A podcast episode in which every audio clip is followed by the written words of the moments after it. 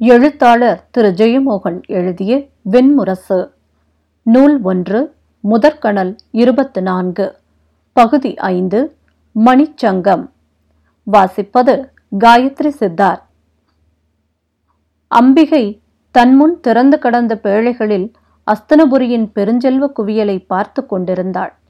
பூதங்கள் காக்கும் குபேரபுரி செல்வம் நாகங்கள் தழுவி கிடக்கும் வாசுகியின் பாதாளபுரி செல்வம் வைரங்கள் வைடூரியங்கள் ரத்தினங்கள் நீளங்கள் பச்சைகள் பவளங்கள். ஒளியை அள்ளித் தேக்கிவிட விளைந்து ரத்தினங்களை முன்னோர் கண்டடைந்தார்கள் போலும் மலர்களை அழியாதவை என பார்க்க விளையும் மனம் ரத்தினங்கள் மேல் காதல் கொண்டது போலும் அம்பாலிகை அமர்ந்து ஒவ்வொன்றாக எடுத்து தன்மேல் வைத்து பார்த்து கொண்டிருக்க சேடிகள் விலகி நின்று வியந்த கண்களுடன் நோக்கினர். அவர்கள் ஒவ்வொருவரும் அவற்றை அள்ளி அள்ளி அணிந்து கொண்டிருந்தனர் எங்கோ. அம்பாலிகை இரு கைகளாலும் நகைகளை அள்ளி தன்மேல் வைத்து நோக்கிவிட்டு திரும்ப வைத்தாள். சிவையை நோக்கி அம்பிகை உனக்கு இவற்றில் எவ்வளவு நகை இருந்தால் நிறைவு தோன்றும்? என்று கேட்டாள். தேவி நான் என் மனதில் காதல் கொண்டிருந்தேன் என்றால் ஒரே ஒரு மணிநகை போதுமானதாகும். அதில் குபேரபுரியை நான் கண்டுகொள்வேன் என்றாள்.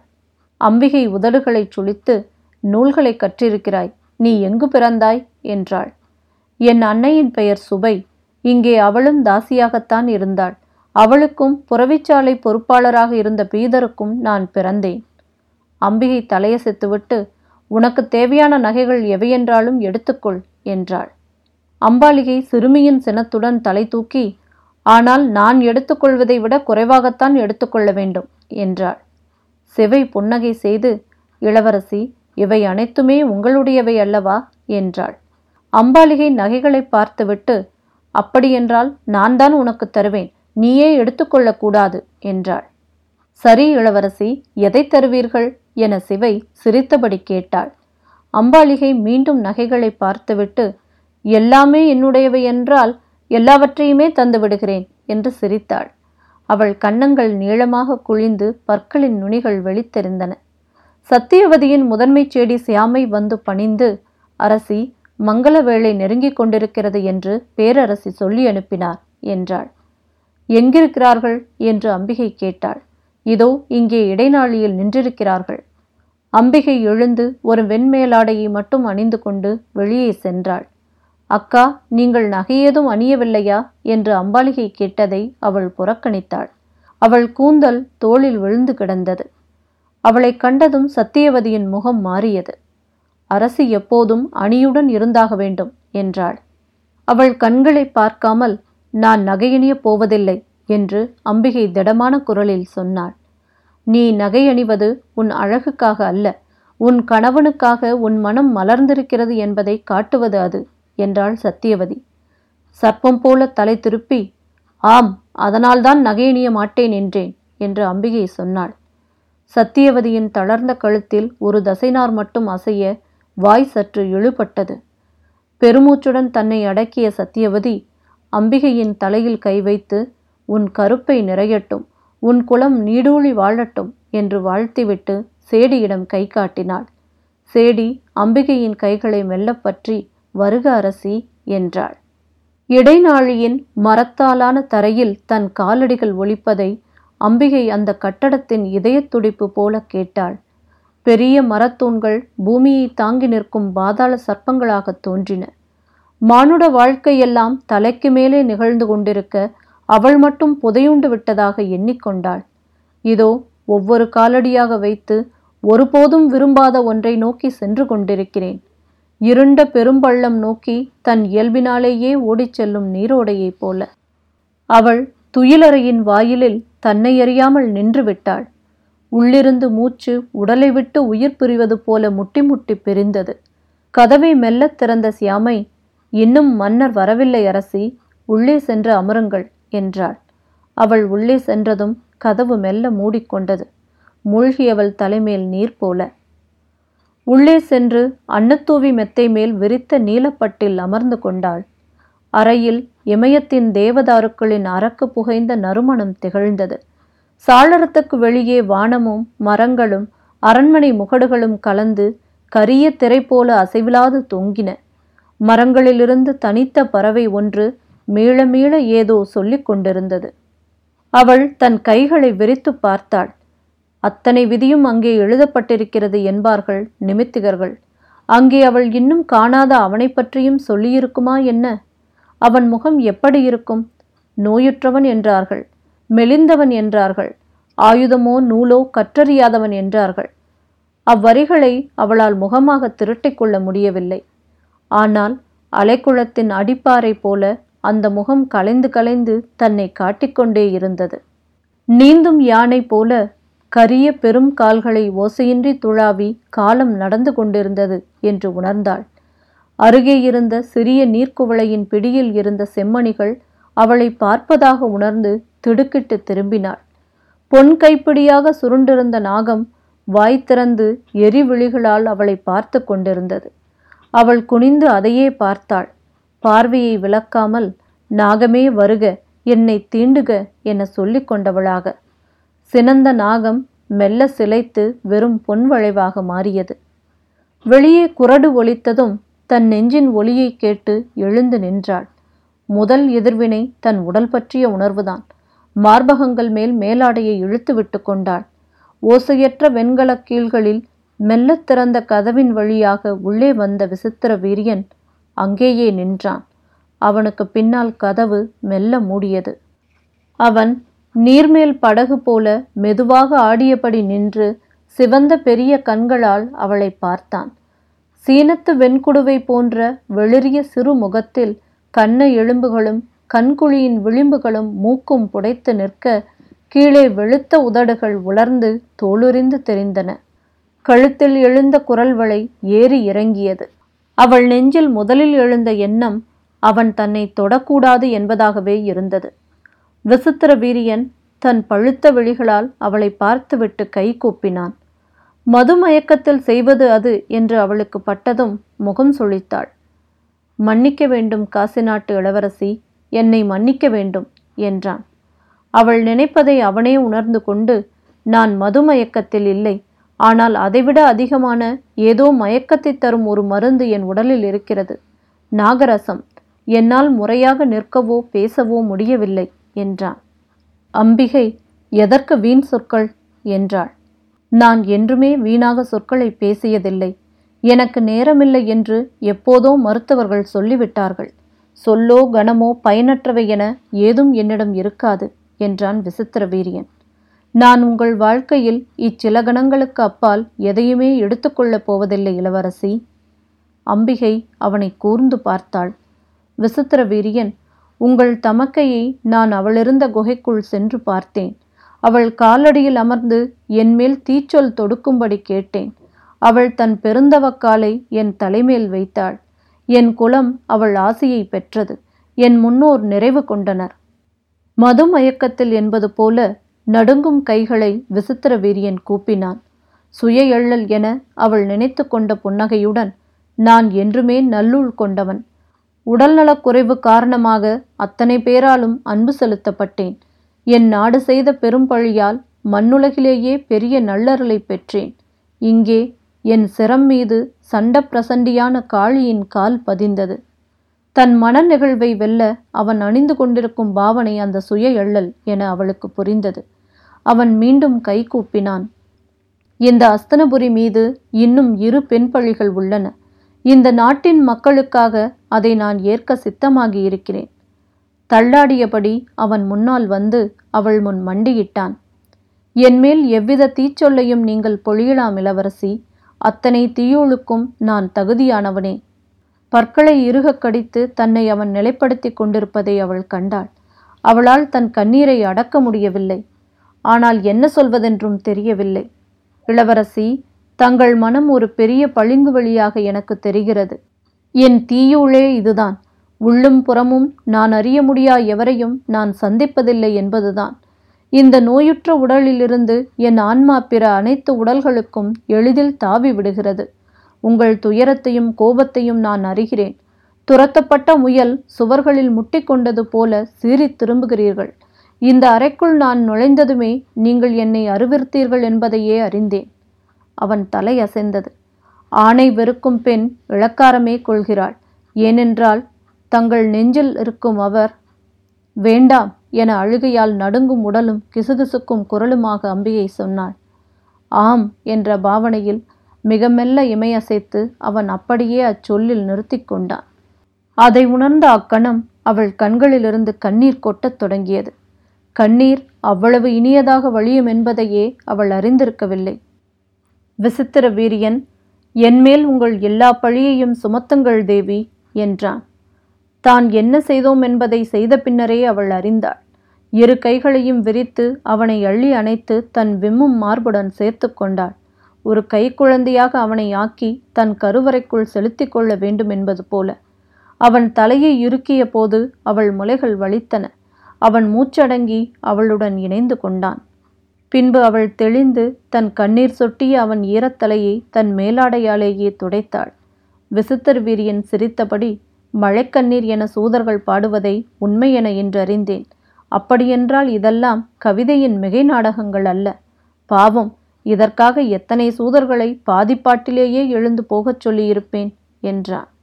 அவன் விளையாட்டைக் கொண்டு சமன் செய்வதை உணர்ந்து அம்பிகை வெண்பற்கள் தெரிய புன்னகை செய்து சூதர்கள் என்ன செய்வார்கள்? அவர்கள் பாடுவதைக் கண்டு பிறர் அதை நடிக்கத் தொடங்குகிறார்கள் என்றாள். விசித்திரவீரியன் ஆம் என்று சிரித்து தேவி என்னுடன் சேர்ந்து நகைக்கும் முதல் பெண் நீ என்றான். பின்பு சிரித்துக்கொண்டு மஞ்சத்தை பகிர பல்லாயிரம் பெண்கள் கிடைப்பார்கள். நகைச்சுவையை பகிர பெண்ணை பிரம்மனிடம் கேட்டுத்தான் வாங்க வேண்டும் என்று என் அமைச்சர் சொல்வார் என்றான். யார் அவர்? என்றாள் அம்பிகை. ஸ்தானகர் என்று பெயர். அவர் என்னுடன் சேர்ந்து சிரிப்பதனால்தான் நான் வாழ்கிறேன் என்றான். அவரிடம் சொல்லுங்கள் பெண்ணுடன் சேர்ந்து அழாத ஆணுக்கு சேர்ந்து சிரிப்பதற்கு உரிமை இல்லை என விசித்திர வீரியன் சிரித்து சொல்கிறேன் உறுதியாகச் சொல்கிறேன் திகைத்து விடுவார் பாவம் என்றான். அம்பிகை அவன் தலைமுடியை மெல்ல கோதியபடி உண்மையிலேயே நான் தீச்சொல்லிடுவேன் என நினைத்தீர்களா? என்றான். ஆம் அதை பற்றித்தான் எண்ணிக்கொண்டிருக்கிறேன் நான் சென்று அம்பையை வணங்கியது பற்றி சூதர்கள் பாட ஆரம்பித்து விட்டார்கள். ஆனால் அன்று அவள் முன் சென்றபோது அவள் என்மேல் தீச்சொல்லிடுவாள் என நான் எண்ணியிருந்தேனா? என என்னை நானே கேட்டுக்கொள்கிறேன் இல்லை என்றே தோன்றுகிறது. இப்போதும் அப்படித்தான் என்றான் விசித்திர வீரியன் சிரிப்பை கண்களில் எஞ்சவிட்டு விசித்திர வீரியன் இளவயதிலிருந்தே இந்த மனநிலை என்னிடம் இருக்கிறது. சிறு நாய்க்குட்டிகள் கண் திறந்த மறுநாளே மனிதர்களை நம்பி பின்னால் செல்வதைப் போல நான் உலகை நம்புகிறேன். இவ்வுலகிலுள்ள அத்தனை பேரும் என்னை விட வலிமையானவர்கள். வலிமையானவர்கள் ஒருபோதும் பலவீனர்களை துன்புறுத்துவதில்லை. எல்லா மனிதர்களும் நெஞ்சுக்குள் ஒரு சிறு முளையையாவது வைத்திருக்கிறார்கள் என்றான். அம்பிகை வாய்விட்டு சிரித்தபோது அவ்வளவு சுதந்திரமாக எவர் முன்னாலும் அதுவரை சிரித்ததில்லை என்ற எண்ணம் எழுந்தது அவளுக்குள். இளமையில் எப்போதுமே அவளுடன் அம்பை இருந்தாள். ஒரு குலதெய்வத்தை கூடவே வைத்துக் கொள்வது போல என்று சேடி பிரதமை சொல்வதுண்டு. அம்பாலிகையுடன் தடாகத்தில் தனியாக குளிக்கும்போது மட்டுமே அவளால் சிரிக்க முடியும். விசித்திர வீரியன் ஆனால் பெண்கள் இரண்டு முலைகள் கொண்டவர்கள். நான் சந்தித்த அத்தனை பெண்களுக்கும் பிரியமானவனாகவே இருந்திருக்கிறேன். பின்னொரு நாளில் பிங்களகேசினியும் சியாமரூபினியுமான மிருத்யுதேவியை நான் சந்திக்கும்போது அவளும் என் மேல் அன்புடன் தான் இருப்பாள். நான் அவளிடம் தேவி உனக்கு நான் எப்படி நன்றி சொல்வேன்? உன் புதல்வியரில் மேன்மையானவள் வியாதி அவளை மட்டுமே என்னிடம் அனுப்பினாய் என்பேன். அம்பை அச்சொற்களை கேட்டு நடுங்கினாள். அவன் கையை பற்றி வேண்டாமே என்றாள். ஆகுக என அவன் புன்னகை செய்தான். அவள் அவன் தலைமுடியை கோதிய கைகளால் அவனுடைய தோள்களை எலும்பு புடைத்த கைகளை மெலிந்த குளிர் விரல்களை வருடினாள். குயவன் போல கையாலேயே அவனை வணைந்துவிட முடியும் என்பதைப் போல. எல்லா பெண்களும் எளிய ஆண்களிடம் அருள் கொண்டவர்கள் அல்ல என்று அவள் பேச்சை மாற்றுவதற்காக சொன்னாள். சிரிப்பு மறைந்த கண்களுடன் ஆம் எளியோரிலும் தீயுள் கொண்டவர்கள் உண்டு என்று விசித்திரவீரியன் சொன்னான். என் தந்தை அவர்களில் ஒருவர். எளியோருக்குள் இச்சை மட்டும் வேகம் கொண்டிருந்தால் அது பெரிய சுமை. ஓர் எளியோன் வலியோனின் இச்சை கொண்ட கண்களுடன் தன்னை பார்க்கையில் பெண்களின் அகத்தில் ஒரு விஷநாகம் சீறி எழுகிறது. பாவம் சந்தனு மன்னர். வாழ்நாளெல்லாம் புலிக்குட்டிகள் தட்டி விளையாடும் முயல் போல பெண்களிடம் துன்புற்றார்.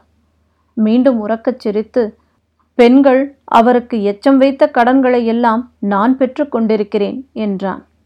உங்கள் உடல்நிலையில் என்ன பிழை? என்றாள் அம்பிகை. பிறவி பிழை அது. இப்போது அஸ்தனபுரி மீது பெண்ணெஞ்சின் முதற்கணல் விழுந்துவிட்டது என்று பேசிக் கொண்டிருக்கிறார்கள். இக்குளம் மீது முதல் கண்ணீர் விழுந்தது இரு தலைமுறைக்கு முன்னர். என் பெருந்தாயாருடையது அவ்வெளிநீர் என்றான் விசித்திர வீரியன். என் பெருந்தாய் சுனந்தை செபிநாட்டு இளவரசி என் பெருந்தாதை பிரதீபர் அவளை மனம் செய்தபோது சைப்பியர்கள் இழிகுலத்தவர் என கருதப்பட்டிருந்தனர் சுனந்தையின் அழகை அறிந்து அவளை மணக்க பிரதீபர் விரும்பினார். ஆனால் அவரது தந்தை பீமர் அதற்கு அனுமதி அளிக்கவில்லை. பிரதீபர் பதினெட்டாண்டு காலம் தந்தை இறப்பது வரை காத்திருந்தார். மூன்று அரசகுமாரிகளையும் நான்கு சூதர் பெண்களையும் அவர் மணந்தாலும் எவரிலும் காதல் உறவில்லை.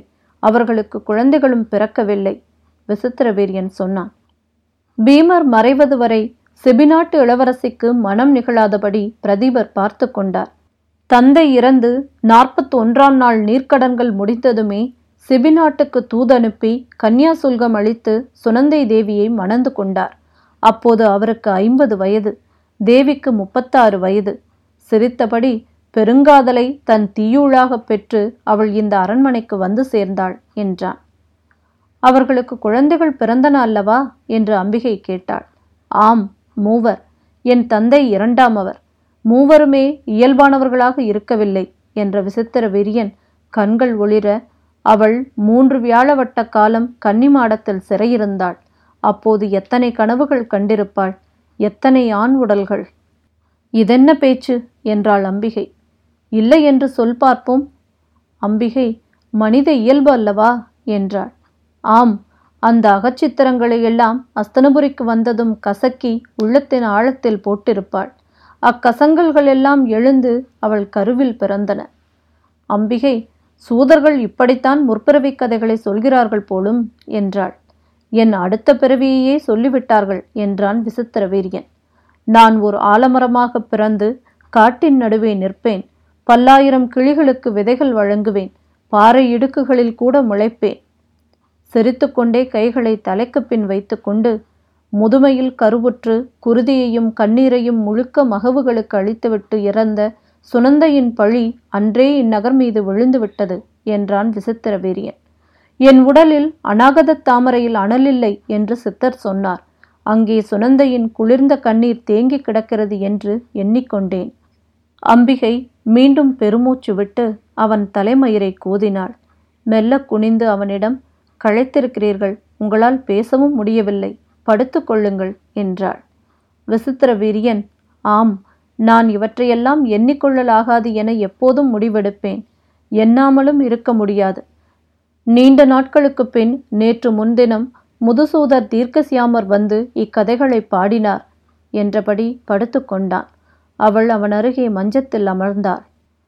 கண்மூடினால் காலத்தின் இருளில் எத்தனை கண்களை பார்க்க முடிகிறது? என்று விசித்திரவீரியன் சொன்னான். இருண்ட மரத்தில் வௌவால்களை அண்ணாந்து பார்ப்பது போல எத்தனை அன்னையர் எத்தனை பாட்டியர் முப்பாட்டியர்? அம்பிகை அத்தனை அரச குலத்திலும் அதுதானே நிகழ்ந்திருக்கும் என்றாள். ஆம் களத்தில் குருதி சொரிந்து சாவது சத்திரியர்களுக்கு விதி என்றால் இருளறையில் மட்கி அழிவது சத்திரிய பெண்களின் விதி.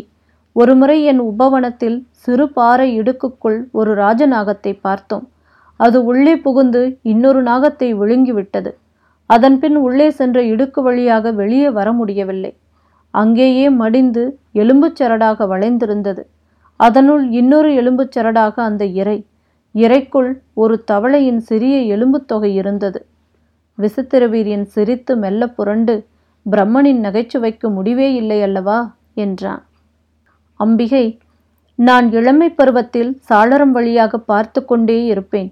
தொலைவில் குகர்களின் பெண்கள் தனியாக படகோட்டிச் செல்வார்கள். வலைவீசி மீன் பிடித்து கூடையுடன் தூக்கி கொண்டு செல்லும்போது மீன் துள்ளுவது போல அவர்களின் சிரிப்பு ஒளிவிடும். இங்கே அஸ்தனபுரிக்கு வரும் வழியில் சேற்று வயலில் வேலை செய்யும் உளத்தியரை பார்த்தேன். மண்மூடிய உடலுடன் காட்டு மரம் போல கூந்தல் காற்றிலாட நின்றிருந்தார்கள். நினைக்கையில் எனக்கு கண்ணீர் வந்து நெஞ்சு சிமிழில் நிறைகிறது. பெருமூச்சுடன் அந்த இரையான சத்திரிய நாகம் சிறையில் அதன் கணக்கை முடித்துவிட்டது. அடுத்த பிறவியில் அது உழத்தியாக பிறந்து மண்ணில் திளைக்கும் என்றாள்.